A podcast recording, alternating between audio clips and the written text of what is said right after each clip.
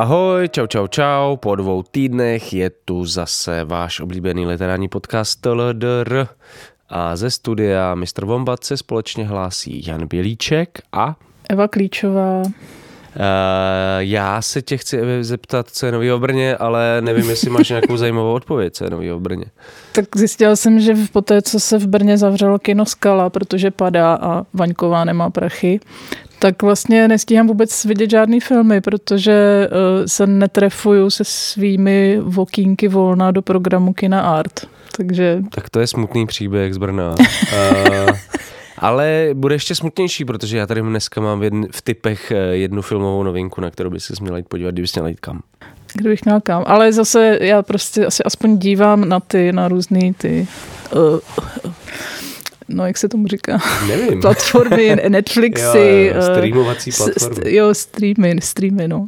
Dobře, uh, tak jo, tak za chvíli se do toho pustíme, na co kdo kouká a co se novýho děje. A než se, do toho, než se do toho pustíme, tak jenom připomínám, že pokud byste náhodou chtěli podpořit naši práci, uh, bude nejlepší, když teď pauznete naše povídání, kliknete na stránky Alarmu do sekce Podpořte Alarm. Uh, Tady najdete všechny možné informace, jak je možné naší redakci podpořit. Budeme rádi, když se z vás stanou třeba pravidelní přispěvatelé nebo přispěvatelky naší redakce, protože bez vás bychom tento podcast nikdy dělat nemohli. Díky všem, kteří už s námi v tom jedete, jste nejlepší. Uh, to bylo pravidelné crowdfundingové okýnko, a teď jsme se měli přesunout eh, k aktuálním typům, nebo spíš k aktualitám, k typům si, typy si dáme hned potom.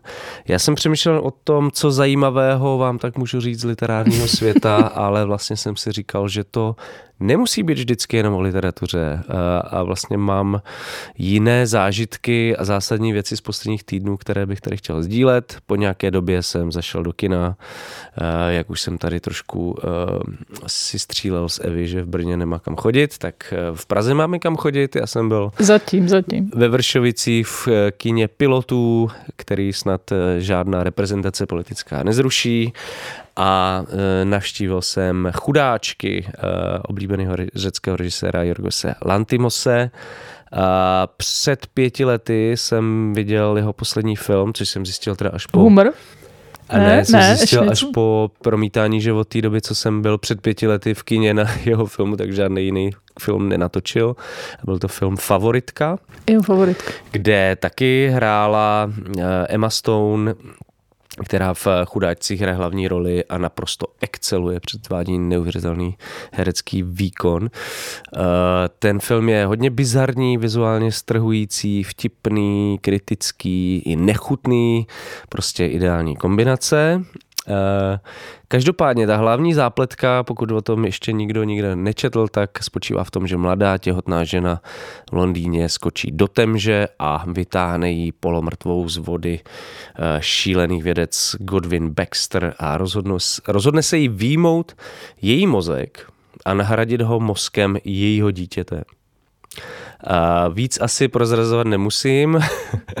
Pak sledujeme takzvané zrání téhle jako uh, 25-leté ženy. O dítěte.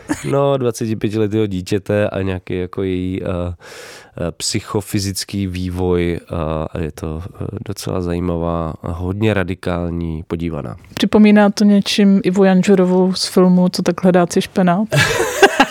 No, trošičku, trošičku, ale je to hozený fakt jako jinak. Jsou tam sešitý slepice s buldokama. Mm-hmm. No, prostě Dobře. zajímavá věc. No. No a ty jsi ještě zkoumal teďko, že jo, eh, dva, dvě, dvě kultovky streamovacích platform, True, True Crime, Minimálně True Detective, jednu True Detective. Kultovku, to je True Detective na HBO. A Fargo a, ne. A Fargo jsem se nedíval. Ale... Já, já číhám, až se to na to, až to napadá někam, abych to viděla, abych to mohla bingenout. No oboje, oboje, já nemám ráda takový to, že jak děcko čekáš týden na Arabelu, pak 20 minut je štěstí a pak zas jdeš do školy. no, já mám pocit po zhlédnutí všech šest, šesti epizod True Detective, že tenhle seriál je už úplně na dně a mm-hmm. asi nebude pokračovat. Podle mě už nebude pokračovat, nebo nedokážu si to moc představit, jak by to mohlo vypadat. Takže kvůli ty TV rozhodně šlo o nejhorší sérii z těch čtyř, pod, podle mě. Možná, možná soupeří s druhou sérií, která byla taky dost slabá. Uh, mám pocit, že že už se tam objevují, jo, že to udělalo takový oblouk kvality TV, a že jak se emancipovala od té mainstreamové televizní produkce, tak teď se vlastně v téhle sérii v něčem zase vrací zpátky k té pozdně 90-kový začátek nultých let jako estetice, takový, objevují tam až takový jako soap operový pasáže, mm. které ždímají Takže... emoce, významy, už zcela doslovně. Že, že na, na se závazky a tak. Přátelé, ne, ale jakože tak, takový ty jako um, No, prostě, jak to říct, thrillerový, ždímající, jo. prostě soap opera asi není úplně to správné slovo, ale jako nemá to moc daleko vlastně tady k tomu jako prvoplánovým Jo, takový ten ge- generický, generický triky. Dlouhé záběry, kde hmm. prostě sedí zhroucený lidé a dělají věci, které ti mají jasně hm, ukázat, jaké emoce zrovna prožívají a tak dál.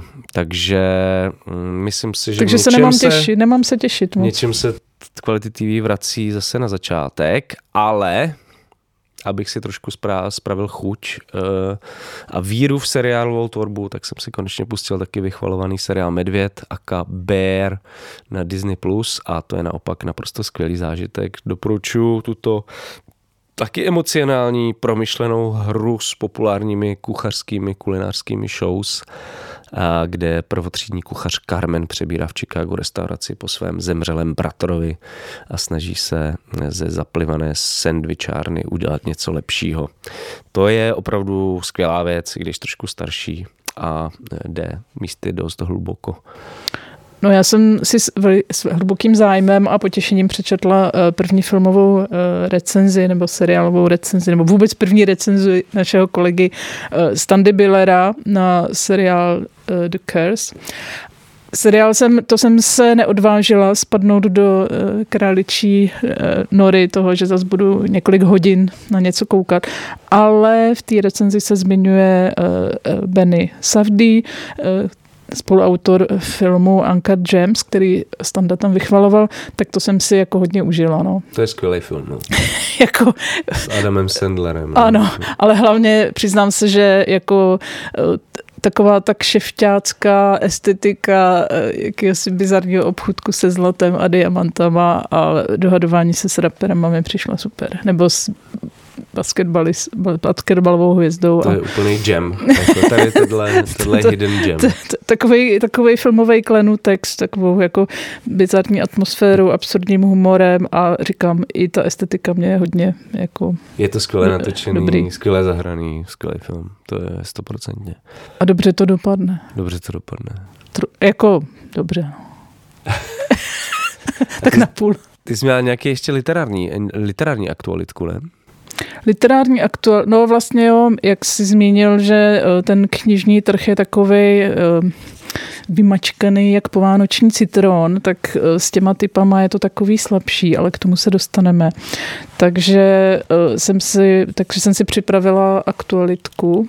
No. Trochu jako ve škole, ale je to téma, které už jsme tady taky řešili, a to AI a literatura, protože eh, česká média přinesla zprávu o tom, že v Japonsku, kde se rozdává cena pro začínající autory, takzvaná Akutagavova cena, eh, tak eh, ji získala Rie Kudan, jak píšou česká média, Kudanová tak eh, tam vznikla, tam vznikla, eh, vznikl takový skandálek, protože autorka se přiznala, že eh, svoji sci-fi knihu o umělé inteligenci, že jí částečně to s tím pomohla umělá inteligence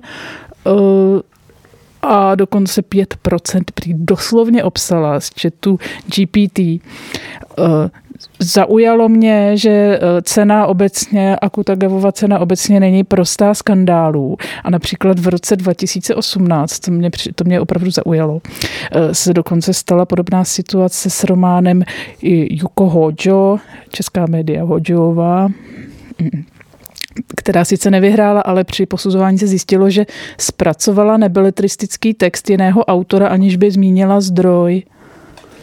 To se, to se nestává v české literatuře. To, se, to by se tady stát nemohlo a když, tak je to přece úplně normální a čemu se jako divíš. Ano. Takhle přece se píše literatura. Každopádně zpátky k AI, eh, vznikla tam, eh, vznikla tam taková debata, jestli budou soutěžit jako stroje spolu už jenom, nebo tak. Eh, já bych řekla, já bych jako porodci zůstali celkem jako klidní kolem toho a bych se asi postavila na jejich stranu. Myslím si, že pokud porota dokáže posuzovat literární kvalitu, že by mohla jako nějakých textů, tak by mohla i posoudit to, jestli ta AI to, jestli ten autor s tím umí nebo neumí pracovat, protože, jak jsme si říkali, eh, plot, čili zápletka bývá dost terrible, jak jsme tady zjistili podle nějaké eseje. Eh, takže ještě úplně, že by vám to ten že by vám to AI napsala nějakou jako nervy drásající, fascinující uh, big idea knihu, jako to se asi ještě nestane dlouho. No tak je to taková spolupráce člověka a stroje. Což Proč vlastně ne? můžeš říct, že kdo píše román na počítači, tak podvádí, že jo? No. Si můžeš tam jako to kopírovat a přehazovat a žonglovat s tím. Ale tak bude to zajímavé, jak se promění teda tvorba jako v souvislosti s tímhle, protože mně to nepřijde nějak problemat, jako úplně super problematický hmm. a můžou z toho vzniknout jako zajímavé experimenty. No rozhodně. Evidentně vznikly teda v tomhle případě, protože Kutagavova cena je jedna z těch nejprestižnějších v Japonsku. A asi... Taková ortenovka. No, taková ortenovka japonská a, a pokud to vyhodnotili poradci takhle, tak asi po zásluze. Tak jdeme na typy? Krátce. Jo, to bylo jenom takový, co se děje v Japonsku, dobrý. Nic, co by nás nějak mělo rozrušovat. Jdeme na typy, no.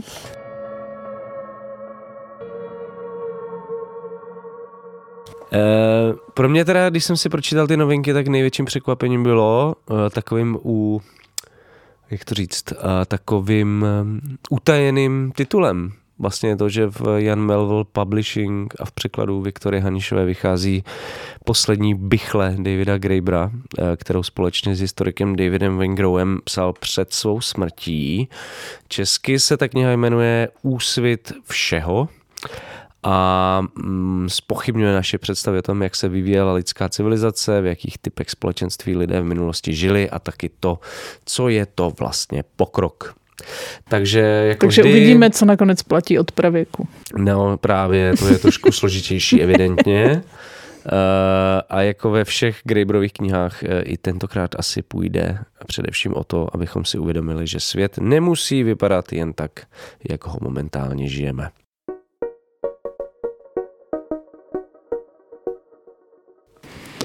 Tak, já jsem řekla, že to bylo slabší, ale teď bych to ráda upřesnila. Slabší to bylo hlavně co hlavně ve věci beletrie, tam jsem vlastně nic, mě úplně nepadlo do oka zajímavého, ale Zachránilo mě nakladatelství Akademia, z kterého mám hned dva typy.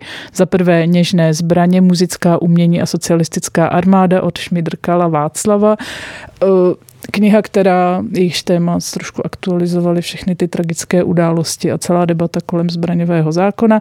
Tentokrát se vrátíme před rok 89 k uměleckému souboru Víta Nejedlého, ústřední hudbě ČSLA a tak dále, čili muzické instituce socialistické armády. Takže autor se zabývá eh, tady těmi populárními, eh, populárními tělesy, které byly zároveň součástí jako armádních struktur, takže mě taková jako zvláštnost, která dnes již není. Takže hmm. jak, jak se, jak, jo, takže tradice uměleckých souborů ve, ve spojení s armádou, to mně přijde jako zajímavý. Jakože kdyby na to měla nějaký nějakou prostě... Třeba bude, no. Nějakou kapelu. Dechovka na to. to bude nějaký metloš. metloš.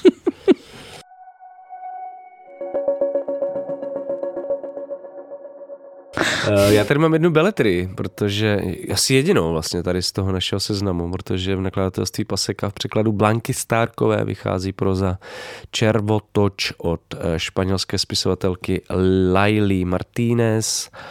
A Krátký text situuje příběh někam na španělskou vesnici, kde žije babička se svojí vnučkou v izolaci od okolní vesnické komunity a během čtení se rozplétá, co se stalo a tak dále. V anotaci na Paseka dokonce mluví o třídním boji tak snad to není jen taková falešná vějíčka. Na nás, věď.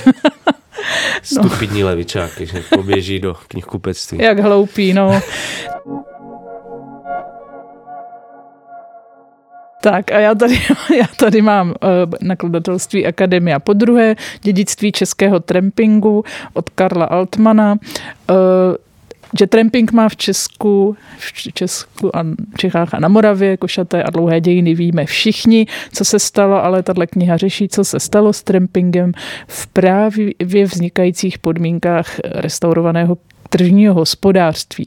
Takže jde o tramping po roce 89. Aha. což si myslím, že je velmi zajímavé a přiznám se, že nemám vlastně, kromě nějakých několika smělých, možná vlastně trošku konspiračních představ, žádnou jako hmatatelnou představu, jak to vlastně s tím trampingem je. Že nezmizel, asi tuš, tušíme, mm-hmm. ale Budeš co se tam, přečíst budu si to muset přečíst, no. Ale občas potkáš trampa v lese. Jo. Hmm, jo v zimě. To jsou taky osamělí, ale už no, trampové.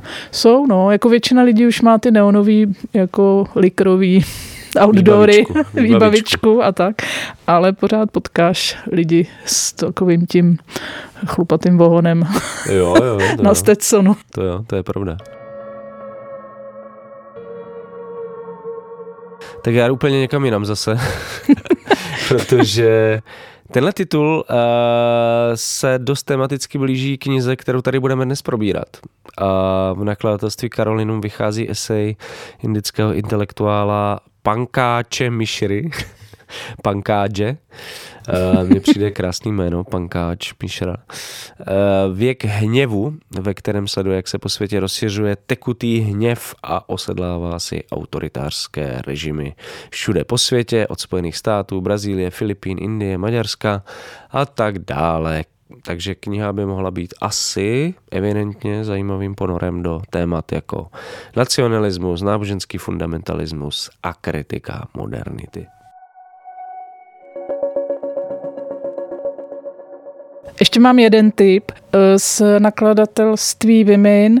Eh, je to kniha Jany Poncarové Vlastní pokoje. Název už, jak mnozí hned vás napadlo určitě, eh, odkazuje na esej Virginie Woolf z roku 29, která řeší ekonomické nebo materiální zázemí žen autorek. E, kniha Vlastní pokoje přináší 12 rozhovorů s českými spisovatelkami, e, řeší se tady, mapuje se realita českého literárního provozu obecně taky, e, publikaci doplňují stylizované portréty českých autorek zasazené do kontextu modelů pokojíčků ze sbírek Umprum muzea, fotografka Dita Pepe. Takže to mě přišlo to zajímavé. Zajímavý, no.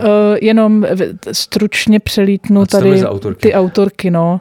Katka, Katka Tučková, Alžběta Stančáková, Anna Bolavá, eh, Daňa Horáková, Lucie Faulerová, Petra Soukupová, takže celkem pestrá, Karin Lednická, Martina Simona Martinková Racková, pardon. Takže celkem pestrý směs. vějíř, směs, houf. Spektrum. spektrum autorek. Takže uvidíte, jaký hmm. to je být ženou a psát v Česku romány. No, tak jsou tady autorky, bych řekla, jako takový jako intošky, bestselleristky uh, Daňa Horáková, která má německé zázemí, takže to bude určitě zajímavé porovnání.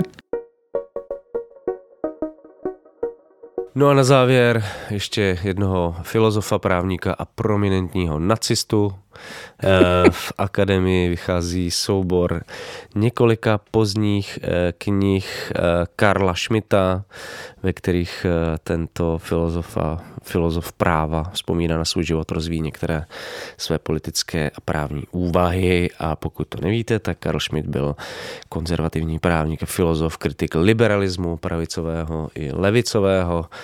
A jedna z vlastně z dost významných postav myšlení 20. století. Velmi kontroverzní, velmi kontroverzní. Tak, jdeme na to. Jdem na to. To je vlastně takový jako most k tomu našemu takže, dnešnímu tématu. Takže jdeme na Naomi Campbell. Naomi, Naomi Campbell, Naomi Wolf. A nebo... A nebo Naomi Klein.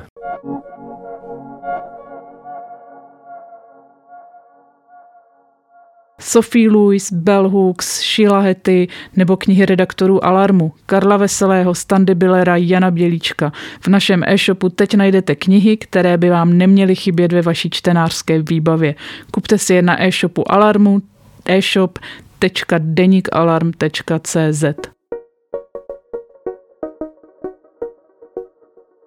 To prázdné lednové období nám přineslo celkem slušné dilema, čemu se máme věnovat dále. A tak přichází jeden z těch dílů, kdy nebudeme mluvit o úplně nejvíc aktuální knize, která navíc eh, ani není zatím přeložena do češtiny.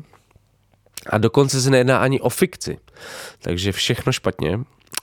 Eh, podobný díl si možná pamatujete z Leo Ipy eh, Svobodná, když jsme tady řešili taky anglickou, anglickou verzi to, této knihy, která už vyšla minulý rok česky. A dnes se budeme bavit o knize Doppelganger kanadské levicové novinářky intelektuálky Naomi Klein. Uh, Rozhodli jsme se o ní mluvit eh, hlavně z jednoho důvodu, podle mě, protože byla nejčas, nejčastěji zmiňovanou ano. knihou v naší non-fiction anketě o nejlepší knihu roku 2023 na Alarmu. Byla tam změna asi třikrát, čtyřikrát celkově. A s naprostým nadšením, takže to, jsem, to, to bylo jasný, že na to stejně dojde. Jo, ještě jsem chtěl vlastně říct, že to, že, že mi někdo na sítích možná u tebe skazoval, že non-fiction je eh, literatura faktů česky Aha. a že bych to měl používat. No já se omlouvám, ale zrovna dneska, protože jsme to teď přečetli anglicky, tak určitě budeme mluvit české ekvivalenty celkem často, tak za to se předem omlouváme. No ale já jsem nám chtěl říct, že jo. literaturu faktu používat nebudu a moc jo. se omlouvám. Dobře. Všem se moc omlouvám. Já, se teda, já, se to, to já jsem se začala už omlouvat, ale já se vlastně, já vždycky zapomenu, že se nemám omlouvat, že to je jedno. Že to je jedno. Tak, možná nějaký úvod k tomu, kdo je Naomi Klein. Je to v podstatě superstar levicové scény, v podstatě hned od sepsání své první knihy No Logo, která vyšla v roce 1999 eh, v čase, kdy vrcholila alter globalizační scéna, eh, v časech různých blokád mezinárodních mítinků světových bank Mezinárodního měnového fondu a tak dále. A trošku se napojila na tady tu vlnu tematicky, ale velký úspěch zaznamenal i její další kniha, Šoková doktrína z roku 2007, ve které se mluví třeba o disaster kapitalismu neboli kapitalismu katastrof. Byla to v tu dobu velmi vlivná kniha, která zároveň předznamenala to, co se dělo po roce 2008 okolo ekonomické krize a mám pocit, že mám prostě takový talent vyhná, vyhymátnout nějaký naprosto zásadní téma uh, určité doby, pojmenovat, pojmenuje často věci dřív, než se o nich začne v podstatě naplno mluvit, což demonstruje třeba i následující její kniha Tohle mění všechno z roku 2014, která opr, opět v lehkém předstihu vlastně pojmenovává takřka všechno, o čem se dnes bavíme v souvislosti s klimatickou krizí. A myslím si, že by nás teda možná mohlo znepokojit, že v letošním nebo minulém roce se věnuje e, tématu, které No v podstatě se věnuje nástupu krajně pravicového autoritářského hnutí nejen ve Spojených státech, ale po celém světě. Takže pokud po každé vždycky nasedne na nějaký trend, který později začne být dominantní, tak, eh, tak se máme na co těšit. Ten překlad doppelganger znamená vlastně dvojník, nebo v tomhle případě možná spíš dvojnice. A myslím si, že ta základní expozice jako celý toho příběhu je docela srandovní, protože každý možná máte nějakého svého dvojníka eh, a v tom případě víte, o čem je řeč. Mně se třeba dříve stávalo, že se mě lidé pletli s Radkem Pastrňákem z buty. Doko, jako fakt literally, jako mi to říkala třeba servírka na baru tady v Praze. Jestli jsem jeho bratr. Jo. A jednou se mi v Praze v Edenu stalo, že po mně kluk chtěl podepsat CDčko Coldplay, protože si myslel, že jsem jejich bubeník. A, a oni tady měli den předtím zrovna koncert, takže si myslel, že... Takže jsi se z toho nevylhal. já jsem na něj Češtinou. Mluvil, já jsem na něj mluvil normálně česky a on jako, yeah, could you sign the CD? A hey, já nejsem z Coldplay. Ani nevím, jak se jmenuje ten člověk. Jsem myslel, že se podepíšu, ale vlastně jsem nevěděl, co mám napsat. Jak se jmenuješ? Protože já nevím, jak se jmenuje bubeník z Coldplay hmm. do dneška. Nevím, jestli máš nějakého dvojníka ty.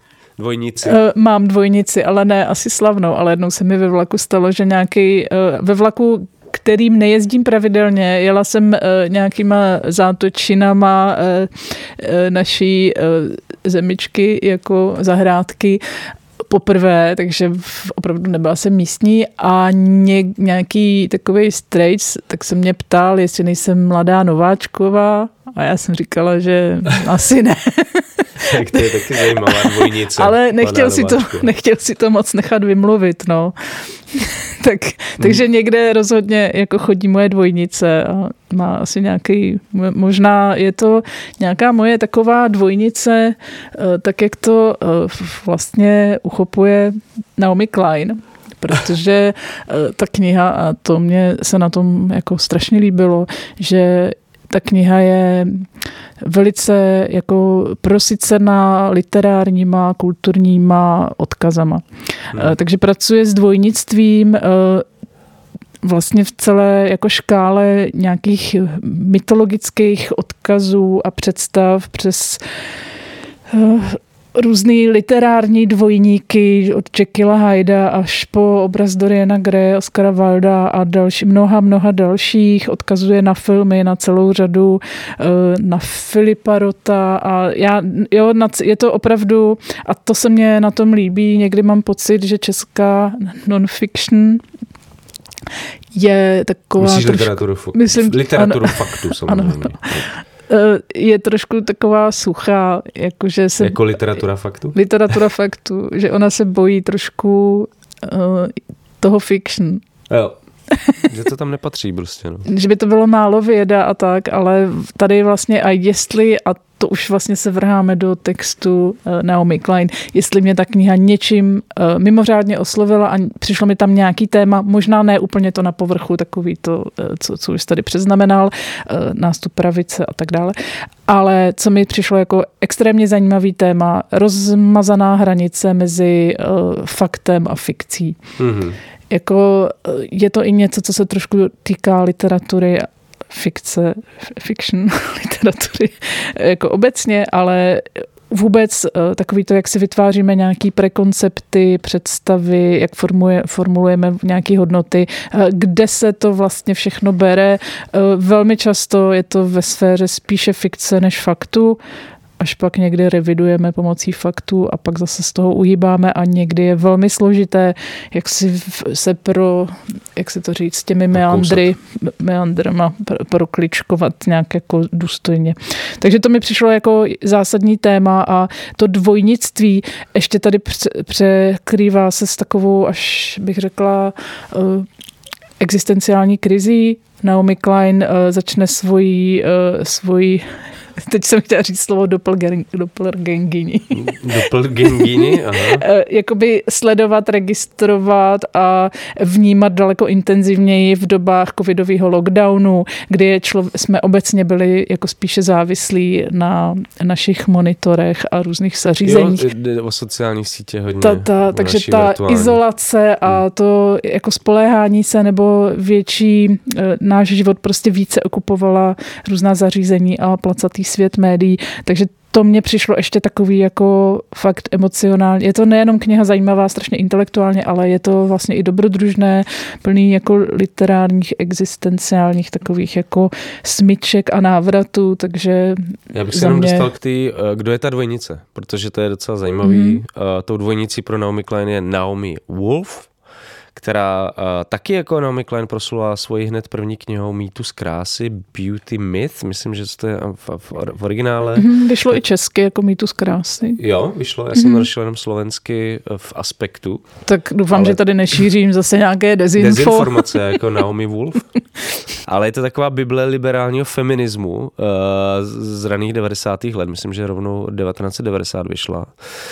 Témata jako objektifikace, krása jako sociální konstrukt, a tak dále. Naomi Wolf byla dokonce v 90. letech eh, tak slavná, že se stala poradkyní Billa Gatese a Ala Gora. Mm, což je hodně zajímavý.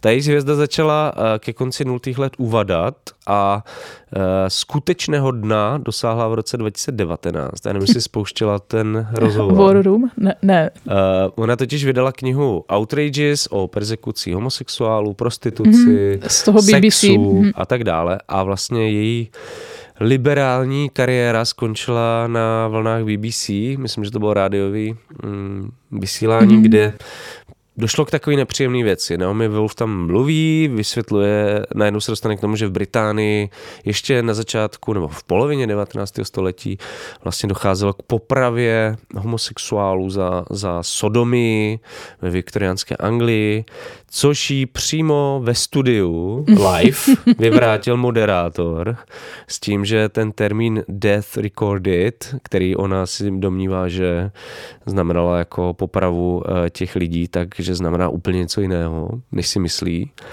a že žádný z těchto lidí ve skutečnosti popravený nebyl. Jo.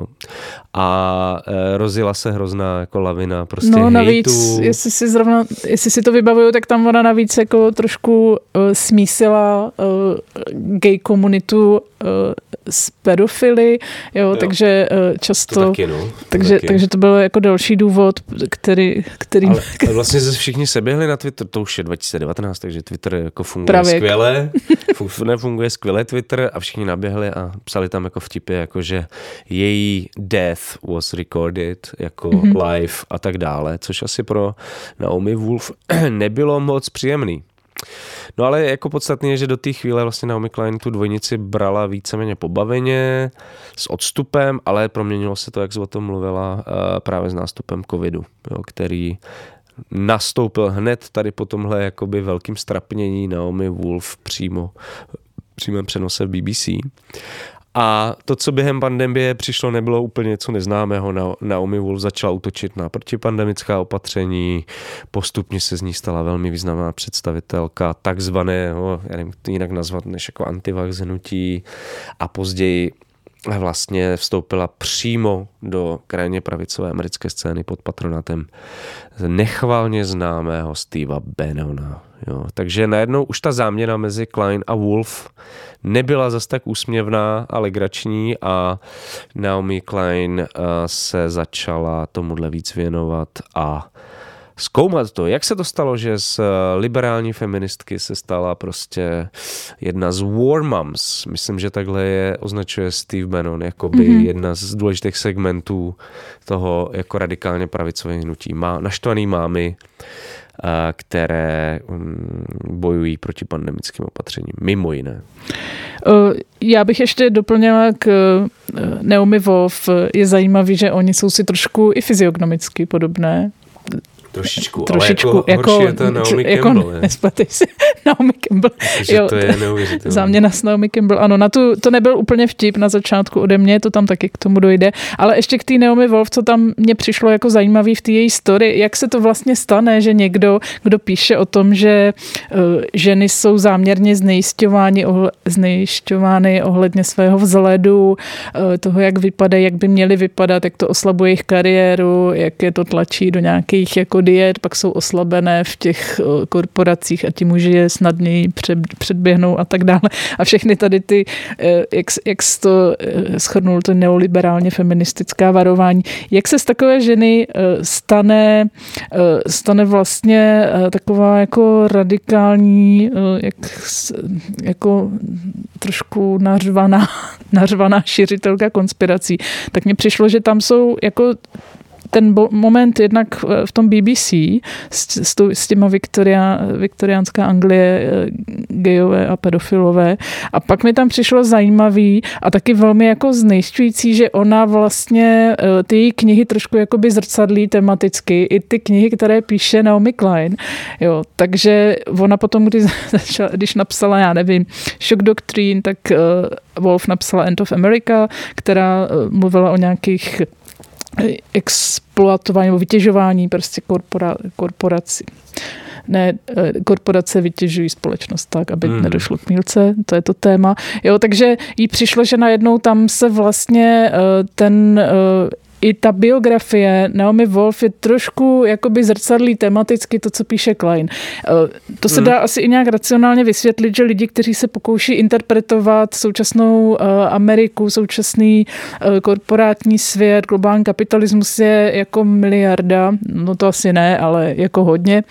A tady prostě to jméno, trošku ta podoba, dvě novinářky, takový jako vlasatý blondýny, tak se to jako, nebo trochu blondýny, tak se to jako splete. Ale pak mi přišlo, že tam je jakoby nějaký kritický moment, kdy uh, Wolfové, Wolf, pardon, No. Umírá otec, má nemocného otce a ona potom svým jako globálním strapnění jakoby najde trošku k němu cestu a on je autor nějakých gothic fiction eh, a ona se vlastně dostane jako k těm literárním tématům a začne víc se jakoby vracet k nějakým jako těm otcovským hodnotám a k tomu jako fiktivnímu světu. A to Naomi Klein taky vysvětluje jako nějaký moment, kdy vlastně což jako ještě víc jakoby podlamuje tu její slabinu toho jejího psaní, že ona od začátku má trošku problém s fakty, s daty, hmm. se statistikami, s dohledáváním a spíš jako má tendenci jako hodně fabulovat, hodně fabulovat jak se tam jednou píše, že není moc... A to moc... se týká i toho beauty mytu, jako to ano, prostě je to jsou tak. všechny ty knihy. Ano, takže jak se tam potom v, jedno, v jednom místě už teda ke konci teď tam to někde tady v tom chaosu napsaný, ale teď mi to, ne, teď to nenajdu. Ale tam se něco píše, že není moc jako dobrá v, jako v do research, research. ale no. je, jako, je, je jako velmi dobrá v do internet, takže... No a to k tomu prvnímu, co jsi říkala, mm-hmm. mně přijde zajímavé, že tam jsou ty témata jako dvojnictví a často, jak to říct, český svět za zrcadlem, jako mm-hmm. Mirror World. Uh, že vlastně ta pravice populistická se stává takovým dvojníkem té levicové politiky. A mám pocit, že Naomi Klein to hodně řeší jako v souvislosti s těmi svými vlastními koncepty, jo, jako šoková doktrína, kritika Big Pharma, Big Tech, globálních korporací, že jsou to všechno jako témata, který si bere ta radikální pravice a vlastně proměňuje v něco úplně jiného, což se právě ukazuje nejvíc na tom covidu, kdy vlastně tu kritiku globálního kapitalismu a farmaceutického průmyslu tíhle lidé a třeba konkrétně i Naomi Wolf jako proměňuje v takovou paranoidní vizi světa, která je zároveň úplně zbavená toho levicového obsahu, eh, kritiky patentů, kritiky, kritiky prostě eh, nerovností a tak dál a vlastně slouží k nějakému prosazování konzervativní, často xenofobní politiky. Mm-hmm. A, a Klein se snaží nějak jako analyzovat, proč k tomu vůbec dochází. Dokonce je to tam popsáno, jako že, eh, že tady ty konspirátoři, že jako Benon, případně Wolf, eh, oni se dívají na svět skrz teda to jednosměrné zrcadlo, nebo jak se ještě česky se, myslím, používá, taky to špionážní zrcadlo, jako špionážní zrcadlo, že oni hledají, eh, jakoby sledují trošku s podvratným záměrem jakoukoliv intelektuální nebo levicovou přímo debatu, debatu na demokratické straně spektra a vlastně vyhledávají nějaké slabá místa, ohrožené skupiny, eh, které jsou často těmi liberály, eh, že jo, těmi vítězi globalizace přehlíženy a vlastně je to ten svět, že on má ta klíčová slova jsou společná, ta témata jsou společná, ale je to opravdu ten svět za zrcadlem, jenom prostě posunutý do nějakého jiného, eh, do nějakého, do nějaký jiný interpretace, často i opačný. Takhle třeba je tam vysvětleno, jak proč třeba i eh, Latinos eh, třeba volí republikány, protože to byla, nebo eh, černí muži, muži jsou tam specificky jmenovaní, co je táhne k republikánům, kteří jsou prostě, že jo, mimo jiné jaksi postavený na té uh, nadřazenosti bioložský, uh, tak je to to, že uh, prostě jako minority byly, jsou přehlížený prostě tím typem zdravotnictví, amerického zdravotnictví. COVID, COVID vlastně způsobil nej, největší úmrtí mezi chudými a barevnými, takže... No, tam řeší, proč se šíří ty konspirace mezi afroamerickými, afroamerickou populací a vlastně tam doufám, že to řeknu správně, myslím, že to je experiment z Tuskegee z 30. let, kdy vlastně byl takový experiment, jako s lidem dávali syfilis a pro, nějaký jako proti, protilék a polovině těch lidí vlastně ten protilék nedali a mm-hmm. ty lidi zemřeli.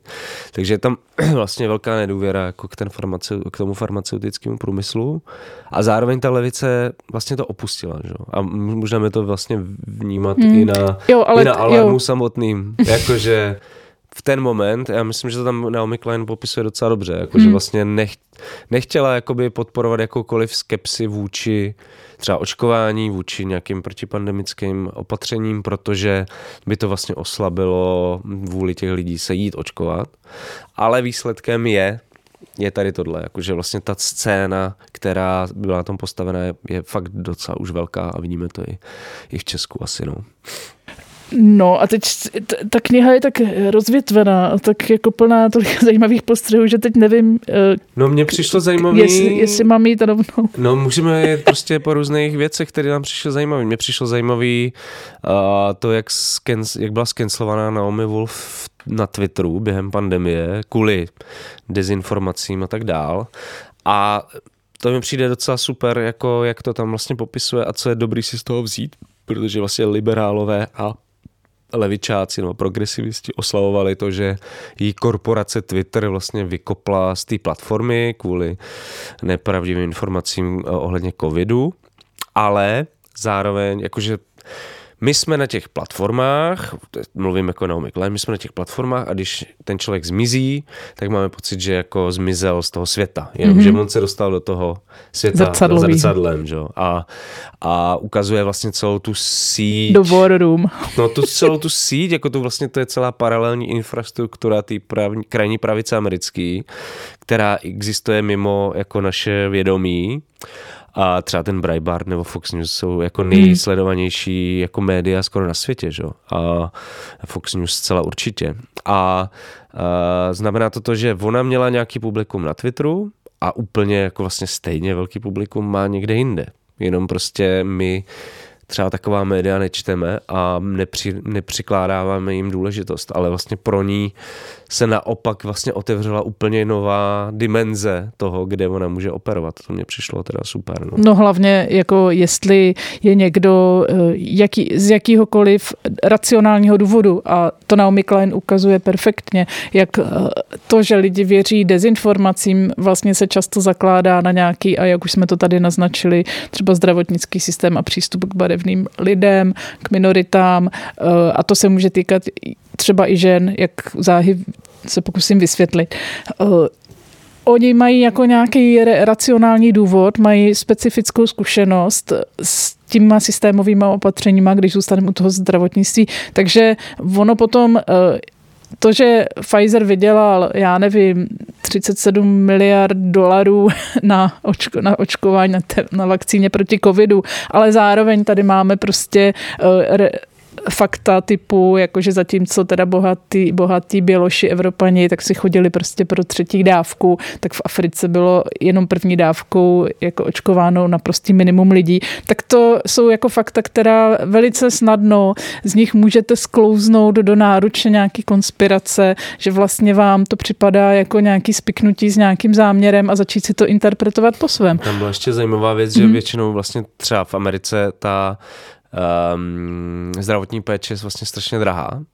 Za všechno člověk platí a najednou někdo přijde a nabízí vám zadarmo mm-hmm. jako vakcínu. No. Takže pro tyhle lidi je to bylo no. jako něco podezřelého. Proč, no ano, proč, proč ten systém to... má najednou takový zájem. Ano, ano. A to samý, eh, když jsi zakázaný teda na nějaký, řekněme, eh, obecně sdílený síti, tam se staneš teda tím vyhnancem, no tak to prostě jenom přispěje k tvojí slávě jako v tom paralelním světě. Jo, takže tady to neustálý jako překračování uh, mezi těmi světy za zrcadlem, před zrcadlem eh, je velice ošemetný a jako v podstatě se nedá z toho úplně uhnout, protože jako, a myslím, že už teď nastává ta chvíle, kdy můžu říct asi možná jednu z mých, pro mě hlavní pointa té knihy, že jako sám kapitalismus je založený na konspiraci. Jestliže definujeme konspiraci jako nějaké dohodu nějakých eh, struktur mocenských, která ty dohody jsou neveřejné, nějak se s nimi pracuje, kalkuluje se s nějakými masami, dělá se nějaká politika, jak si v skrytu, eh, neveřejně, protože není třeba úplně, neodpovídá nějakým jako demokratickým očekávání a tak dále. No tak to je něco, co přesně ale dělají velké firmy, jak se domlouvají se státy a tak dále. A Naomi Klein tam má celou mnoho příkladů od, od vybavuju si uh, Deep Horizon, nějaká ta těžební ropná plošina, tam se tenkrát stala nějaká tragédie, hmm. ale je to zamlčování nějakých toxinů v potravinách, jo, pak to tady ty různé jako průmyslové havárie, uh, Volkswagen, který dlouho mlžil o tom, o těch, o těch hmm. emisních kontrolách a tak dále. Takže tady, ten, uh, tady ta schopnost jakoby nějakým způsobem podvádět veřejnost, to je, to je něco, co samozřejmě samozřejmě čím ty mocenské struktury opravdu disponují. Takže ono potom není vlastně úplně těžký si představit, že ten svět jako je ovládán jaksi z nějakého zákulisí. Ono skutečně je ovládán se zákulisí. A takže ten, jakože jestliže kapitalismus má nějaký svoje prostě mocenské struktury, které se míjí s demokratickým řízením společnosti, no tak to je přece něco, eh, co v podstatě eh, trošku šíleně, ale pouze napodobuje ta konspirační scéna. Jo? Jakože, no, a, to... a to je myslím důležitý. To je podle mě podstata toho dvojnictví, jakože no. napodobuje tuhle, tuhle kritiku napodobuje, ale v tak strašně jako šílený podobě, že ten člověk, který vlastně tu teorii, jako případně Naomi Klein vymyslel nebo nějak popsal, hmm. tak se od toho distancuje, protože mu to přijde, že nechce být s takhle jako šílenými projevy svého vlastního myšlení jako spojovaný. No, když se vezme jedna z těch velkých eh, konspiračních amerických eh, Big Lie, že jo, tak ta, nej, ta velká lež třeba o těch volbách prohraných Trumpových, která vedla teda k útoku na kapitol v roce 21. 6. 6. 6. ledna, tak ono vlastně Eh, proč bylo tak jednoduché rozšířit eh, mezi republikány americkými eh, představu, že byli podvedeni, zrazeni, že ve skutečnosti Donald Trump volby vyhrál? Protože američani velice dobře věděli, že jejich prostě administrativa se vměšovala do zahraničních voleb xkrát jako v dějinách. Já nevím, je tam jmenovaná jmenovaná Chile, Honduras, jo, další země. Jo, takže, no, jo, takže ono v podstatě ty, to, to, ty dezinformace eh, opravdu naskakují na nějaký jako příběhy, na nějaký matrice, které už prostě tady existují. To, to, že se jim přidávají někdy jako absurdní, eh, absurdní pavědecký, pavědecká fantazie, že to je tím tak jako roztočený, aby to vyvolalo strach, že jo, tam je ještě ta práce s tím strachem, tak to je jako druhá věc. A ještě jenom dořeknu uh, zajímavost, jakousi, jakousi odlišnost uh, od třeba levicové, levicová kritika kapitalismu, korporativismu, produktivismu, já nevím, a tak dále, je vždycky nějakou kritikou systémovou, toho systému. To si myslím, že je důležitý. Naopak vlastně to vyvolávání strachu a pseudokritika do, do jisté míry eh, ze strany toho, těch dezinformací není moc systémová. A to ona tam zmiňuje, že ona je často, eh, ten systém je hrozně často personalizovanýma nějakýma, in, nějakýma demonickýma individuama, jako je že jo, u nás Šoroš, jo, nebo eh, nebo v Americe možná taky, že? No, taky, ale jakože, jo, Bill že Gates to se, Bill je. Gates třeba, jo, nebo uh, teď mi vypadlo uh, ten Fauci. Fauci, Fauci ano, epidemiolog. Epidemiolog. Takže to jsou prostě jako, vlastně není to kritika systému, ale je to personalizovaný boj prostě s nějakými konkrétními osobnostmi. Jo, to mi připadá vlastně docela zajímavý, protože v podstatě ta alternativní scéna se snaží jakoby narušit ty globální elity jejich vlastníma prostředky prostředkama, takže není v jejich zájmu jako kritizovat nějakou manipulaci, protože oni jsou naopak jako těží z té manipulace. Že? No mně tam přišlo ještě dost zajímavý naopak jako kritika té levice, která ano. vlastně jí obvinuje Naomi Klein z toho, že nedokáže vytvářet nějaký koalice, spojenectví. Ona mluví o tom krajně pravicovém jako uvažování americkým jako o diagon, diagonal, mm-hmm. diagonalismu, nebo já nevím, jak to jako přeložit jinak. To znamená, že je, mož, je schopný jít napříč těmi mm-hmm. názorovými tábory, často jako hodně uh, programově, takže v momentě, kdy Naomi Wolf je vyhozená, tak někde na druhé sto, straně stojí Steve Bannon a mne si ruce a říká si, to je skvělý, vy vezmeme Naomi Wolf, dostane prostor u mě v pořadu, ona tam samozřejmě přijde, řekne, že volila Joe Bidena, ale že prostě teď už s tím nesouhlasí, je to strašně silný jako vlastně moment. No stane se odvážnou. Stane se odvážnou, prozřela a pro ten vlastně, pro ten druhý tábor je to strašně uh, silný. Uh, on, já už tady mluvil o těch warrior moms, uh, kteří se vlastně, kterou, který se stávají důležitou součástí vlastně ty aktuální strategie pro, mm, pro krajní pravici. Jsou to ženy, které jako často byly spojeny s tím bojem proti pandemickým opatřením a podezřívavé k farmaceutickým společnostem, k technologickým korporacím. My už jsme tady o tom mluvili, jak Naomi Klein sama píše, že měla být vlastně jako kritičtější k těmhle věcem, protože jsou to témata, který který eh, jí byly vlastní, to znamená Big Pharma, Big Tech, vakcíny, patenty a tak dále. Protože vlastně samotná ta kritika těchto věcí třeba zleva zužuje ten prostor pro ty konspirátory mm-hmm. a, a, a oni teďka můžou prostě tam jít jakoby hody na téhle straně. Pak mě přišlo zajímavý um, ta rovnice. Ještě než řekneš tu rovnici, tak já tě jenom doplním. Ona tam i přímo pojmenovává to, jak demokrati vlastně uh, zradili modrý límečky, jak vlastně a souvisí to i s tématem, ke kterému já se potom vrátím, já si ho tady píšu do závorky, eh, do závorky eh, konflikt jako společen, společnosti a nebo kolektivismu a individualismu. Jo, jako něco, co vlastně taky rámuje celý ten příběh civilizace od 80. let do dneška a my vidíme dneska jeho výsledky. Takže i tady to vlastně ta ztráta těch tradičních jako voličských nějakých okruhů a struktur. Jo. Hmm. No, vracím no, ti slovo. No ta, ta rovnice se, se, rovnice se, se vlastně jako týká toho, proč někteří lidé z liberálního tábora, levicového tábora přechází ke krajní pravice, k krajní pravici a vlastně Naomi Klein tu rovnici s nadsázkou samozřejmě nastavuje jako narcismus, závorce velkohubost plus závislost na sociálních sítích plus krize středního věku plus veřejné zostuzování rovná se radikálně pravicový meltdown. Takže je to samozřejmě vtipný, ale je v tom i kus pravdy obrovský, protože takových případů kolem sebe můžeme vidět opravdu hodně. V momentě, kdy takový člověk vlastně zvyklý na přísun těch pozitivních reakcí, dopaminu, sociálních sítí, narazí na to, že ho to jeho publikum přestane brát vážně, tak si hledá samozřejmě publikum někde jinde. Hmm. A vlastně radikální pravice čeká na tyhle přeběhlíky s otevřenou náručí. Můžeme tady zmínit třeba Jana Kellera, Petra Druláka, částečně Matěje Stropnického. Určitě bychom v českém kontextu našli víc takových lidí, jako 100%. Ale i najdeme i na pravici, že jo, Saša Vondra, který eh, kdysi jako byl zaštítěný dizentem. Jako z toho liberálního tábora. Ano, tak. ano.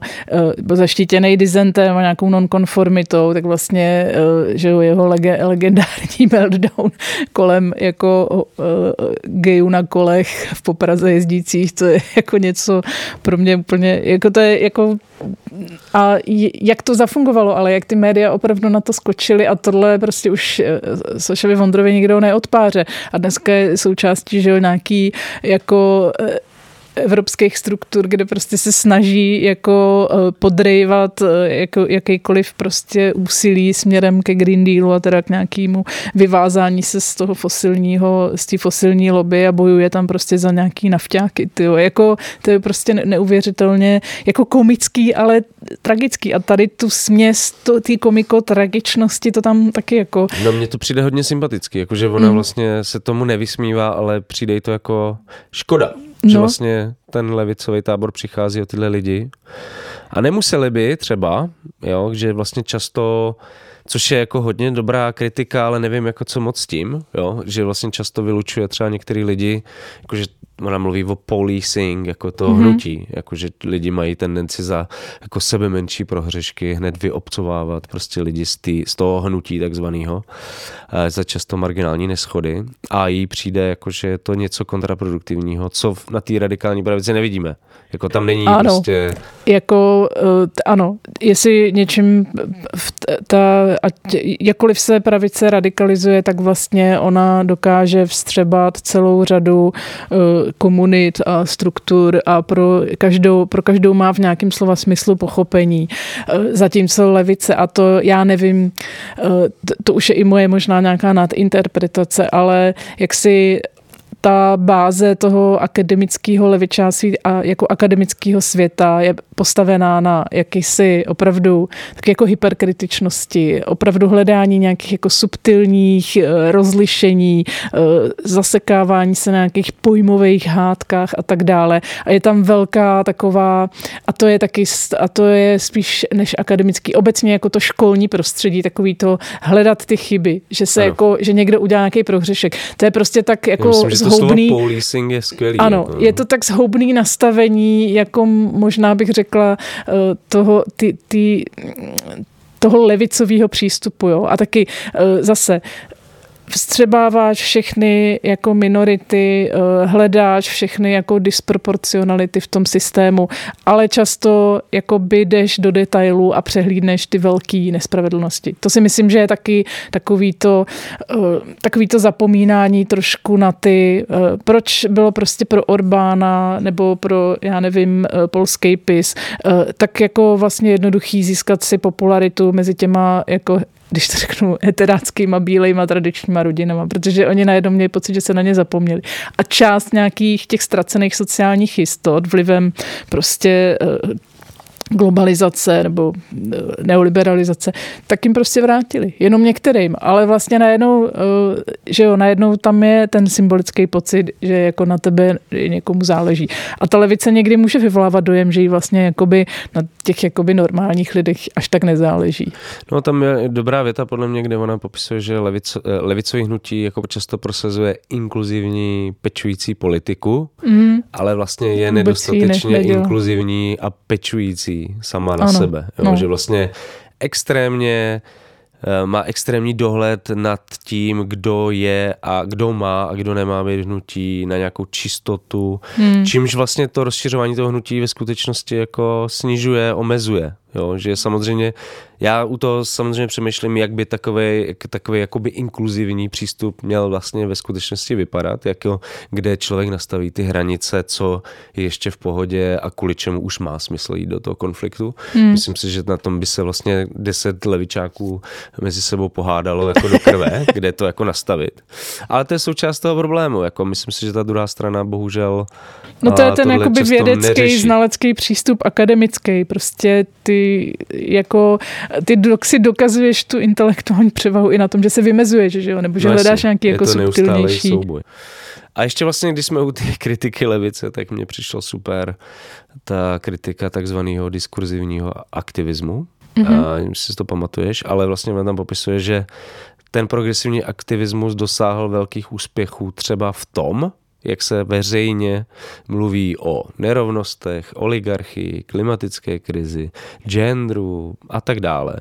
Ale že ve skutečnosti, když se na to člověk podívá jako na ty statistiky a na zákony a tak dále, tak se vlastně v těch otázkách nic zásadního nezměnilo. Mm-hmm. Naopak, že se často nerovnosti jsou stále vyšší. Eh, v Americe třeba teďka dochází ke spochybnění práva na potrat máme tady stále klimatický rozvrat a tak dále. Že vlastně ona tam hledá nějaký to důležité rozlišení mezi slogany, řečmi a konkrétními činy, což je podle mě taková jako žižkovská myšlenka, kterou Naomi Klein uh, využívá.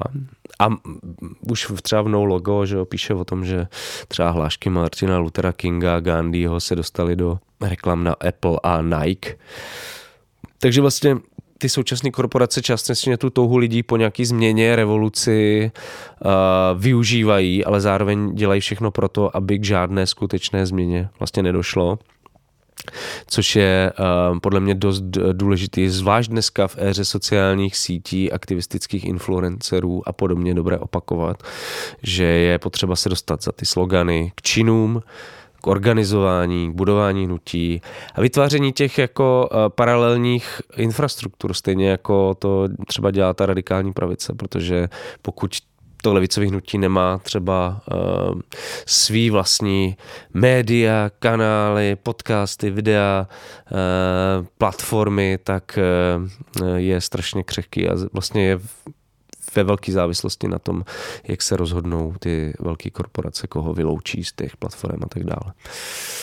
Takže to mě přišlo super.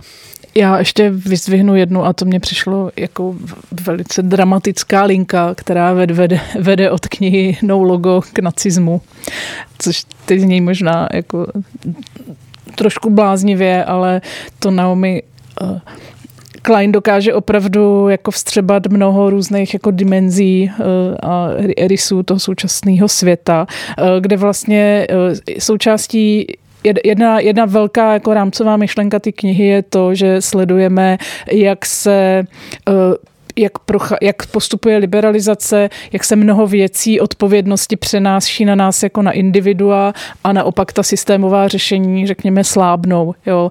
Je to i to rozevírání nůžek, o kterém si mluvil, jo, prohlubování nerovností a tak dále. Jo. Ale už seš, ale naopak, ty seš jakoby zodpovědný za čím dál větší objem svých jako problémů. Známe i z českého, z českého prostředí velice důvěrně, zažili jsme mm, turbo turboliberalizaci kde čeho za posledních 30 let jako společnost jsme si užili, myslím, toho dostatečně.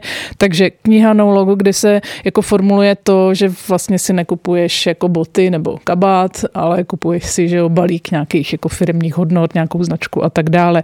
E, tohle je něco, co se překlápí potom do jakéhosi kultu osobností, popkultury. Ona tam mluví, já nevím, o Mikeu Jordanovi, o, o Prahovým Free, že to jsou prostě osobnosti, které ze svý kariéry, ze svého já udělali vlastně značku.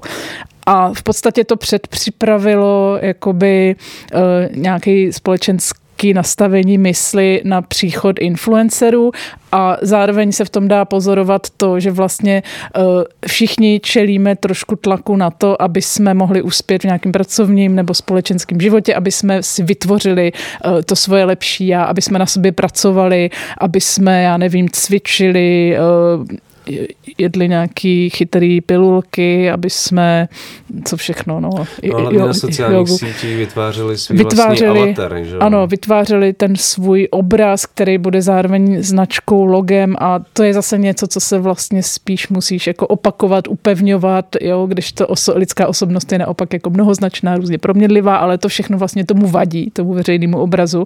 No a pak se tady to eh, sebezdokonalování, to následování těch influencerů, tak je to vlastně jako rozpad eh, toho, jako je to nějaký paradox, nebo paradox, je to nějaký B-side efekt, nějaký krize elit, jo, že už vlastně nerozhodují o zdraví, eh, řekněme, instituce, eh, věd, nějaký vědecký poznatky, ne, neexistuje v tomhle žádný autoritativní nějaká platforma do jisté míry, ta slábne, ale rozhodují o tom jako různý influenceři, lidi, kteří dokážou prostě vytěžit biznis z něčí krize. Kultura, společnost, to nastav, neoliberální nastavení mysli na tebe jako přenáší zodpovědnost třeba za svoje, vlast, za svoje vlastní zdraví, slábne, řekněme, ta veřejná, jo, to veřejný, to, to institucionální zajišťování veřejného zdraví slábne. A Teďko my jsme mluvili, že je tam spousta jakoby přehlížených skupin obyvatelstva, specificky třeba jsou to ženy. Jakože žena je pro, když popisuje svoje problémy, pro, je pro lékaře méně důvěryhodná než muž, jo, je to popsaný různě, eh, řekněme, různými i výzkumy, je to podpořeno.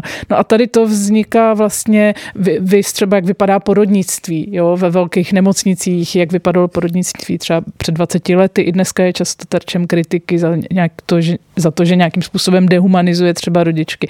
No a to jsou obrovské skupiny jako lidi, kteří jsou vlastně nějakým způsobem oprávněně nespokojení s těmi systémovými řešeními. No a ty influenceři jsou tady pro ně. Takže celý ten biznis uh, různých uh, jogy a sebezdokonalování a takových těch mateřských for a jak vychovávat svoje děti, uh, prostě jako nasedá, osedlává si prostě obrovský publikum a to bych řekla ještě extrémně, co se týče těch matek, extrémně jako extrémně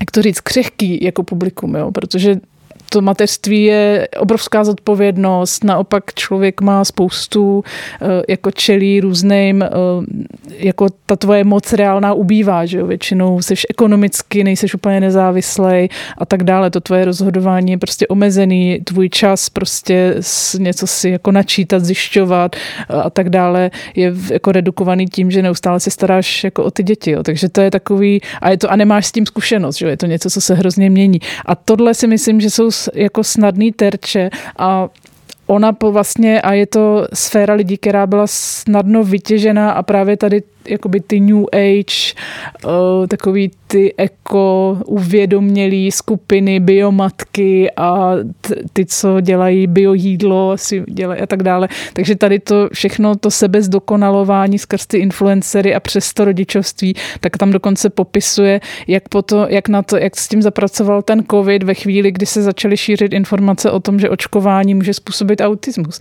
A ona sama Naomi Klein tam má jako zkušenost osobní s autistickým dítětem dítětem a tam popisuje eh, prostě eh, způsob, jakým se zase i kulturně eh, s těmi dětmi autistickými zacházelo. Jo? Jakože to, co často u bratří Grimmů si myslíme, že je pohádka, že jako necháš v lese nějaký jako neposlušný dítě, nebo že nějaký dítě vyměnila zlá lesní víla a místo něj je teda to autistický dítě. A zase je tam ten motiv té záměny za nějakým dvojníkem, za něco jako nepravého. Takže tady se prostě vrství, jako je to souběh mnoha různých eh, vlivů a tendencí v té společnosti a zároveň něčeho jako prastarého, jo, něco prostě, co jde z nějaký mytologie pohádek, eh, tak tady prostě nasedá na to, že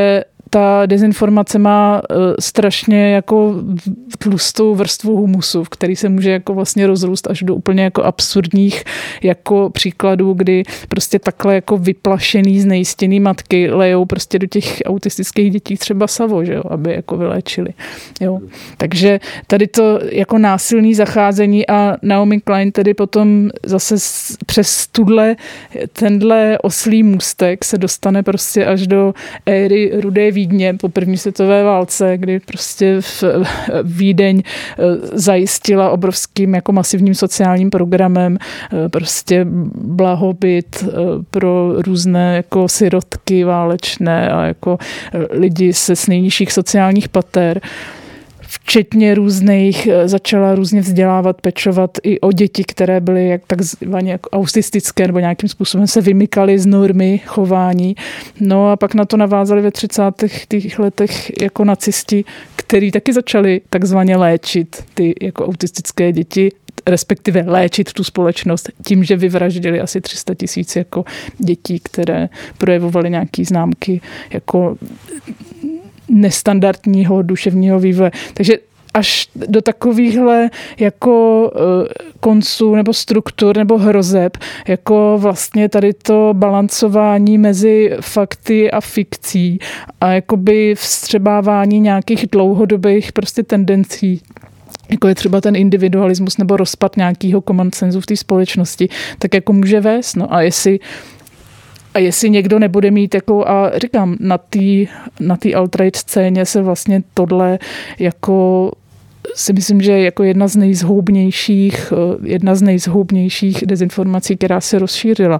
Ale zároveň nemůžeš říct, že jako Big Pharma je združení jako dobrodějů, že jo, nebo nějaká skupina. Takže tím v podstatě jsem se možná trošku v rychlosti neumětelsky pokusila vysvětlit, eh, co všechno eh, tahle kniha postihuje a jakými všemi eh, skulinkami je schopná interpretovat to, v čem žijeme a všechny možné hrozby. A říkám, za mě je to nejvíc co to je mindfuck kniha. kniha. Po dlou... Mindfuck je náš svět. po dlouhé době něco Naomi takhle, ho popisuje. takhle extrémně nasyceného. A super aktuálního. A v souvislosti s tím, co se děje v světové politice, na sociálních sítích a tak dále. Takže asi můžeme jenom doporučit. Rozhodně. Eh, možná pro mě vlastně asi bych vypíchla ten hlavní eh, motiv a důvod, proč to číst. Tady existuje a v českém prostředí nebo v prostředí střední Evropy nebo bývalý postsocialistický země extrémně takový jako černobílá představa o dezinformacích. Eh, tady hodně zrevidujete a člověku v podstatě dojde, že i mnoho standardních médií jako šíří v podstatě jako nějakou agendu, která by se za určitých okolností dala eh, nazvat dezinformační. To znamená nějaké jako narrativy, které eh, jsou manipulativní a podrývají eh, zájmy nás všech jako společnosti. No a taky mi přijde dobrý, jako, že přece jenom tady tuhle scénu máme taky docela rozvinutou a že je vidět, že některé věci prostě evidentně vůbec třeba nefungují jako v, v tom způsobu, jak se vypořádat s touhle, s touhle, s touhle jako docela silnou politickou jako scénou a Naomi Klein několik eh, možných způsobů, jak se k tomu postavit nabízí. Nabízí, no. Velká eh, levice má před sebou teda rozhodně dost práce. Eh, je to tak. Z toho nemáme radost, ale zase to bude zábava. No ale musíme to stihnout, musíme to, musíme to stihnout se zmobilizovat, protože eh, planeta se ohřívá a alt, alt-right scéna asi není úplně připravená na nějaké eh, no řešení, eh, řekněme. Jako nejde o málo, ale třeba nezbývá, vám nic, nezbývá nám nic jiného, než se snažit prostě. Než se snažit. Tak a ještě bychom možná měli zmínit, že úplně na konci pro českého čtenáře je takové jako překvapeníčko, protože eh, česká téměř bezvýhradná podpora izraelské politiky eh, tady dostává eh, jakousi oponenturu v, řekněme, prorocké, prorocké nějakém psychologickém náhledu eh, Naomi Klein na izraelskou politiku, eh, kdy ona mluví o nějakém jako dvojím eh, připomínání holokaustu, kde se zaměňuje, řekněme, přístup, který se dá, kde, kde se dá mluvit až o nějaké retraumatizaci, které ale není vzděláváním. A tady ta retraumatizace v podstatě vyvolává nějakou nutnost Izraelců vytvořit si, řekněme, jinou alternativní dvojnickou identitu národní, kdy teda eh, žít už nebude ten, eh, ta oběť, eh, už to nebude ten pronásledovaný, ale vzniká tady obraz židů nebo Izraelců jako, řekněme, národa, naopak jako toho agresivního, vojensky, fyzicky zdatného, mluví o opálených válečnících, kteří najednou jsou schopni se jaksi militaristicky projevovat a vlastně tu svoji, řekněme nějakou jako ten to, svo, to, to, svoji, to, svoje, eh, to tvoje, svoje trauma, kdy byli sami eh, předmětem genocidy, tak v podstatě obrací proti další ze stínových zemí, který, která je tu Palestina. Takže to je jenom na konci a úplná pointa na závěr, a to neřeknu, jak to dopadlo, eh, jestli se dvojnictví mezi Naomi Wolf a Naomi Klein, jestli se nějakým způsobem protne, neprotne v této otázce, tak to už nechám všem čtenářům jako takovou eh, vějíčku lákadlo k tomu si knížku přečíst. Dobrý. Tak, Takže uh, doporučujem, vydržte, uh, vrhejte se buď do anglič, na, anglič, na anglickou verzi, nebo vyčkejte času a vyjde i v češtině nepochybně a možná no, do, ruka, do ruka, do dne uvidíme, kde.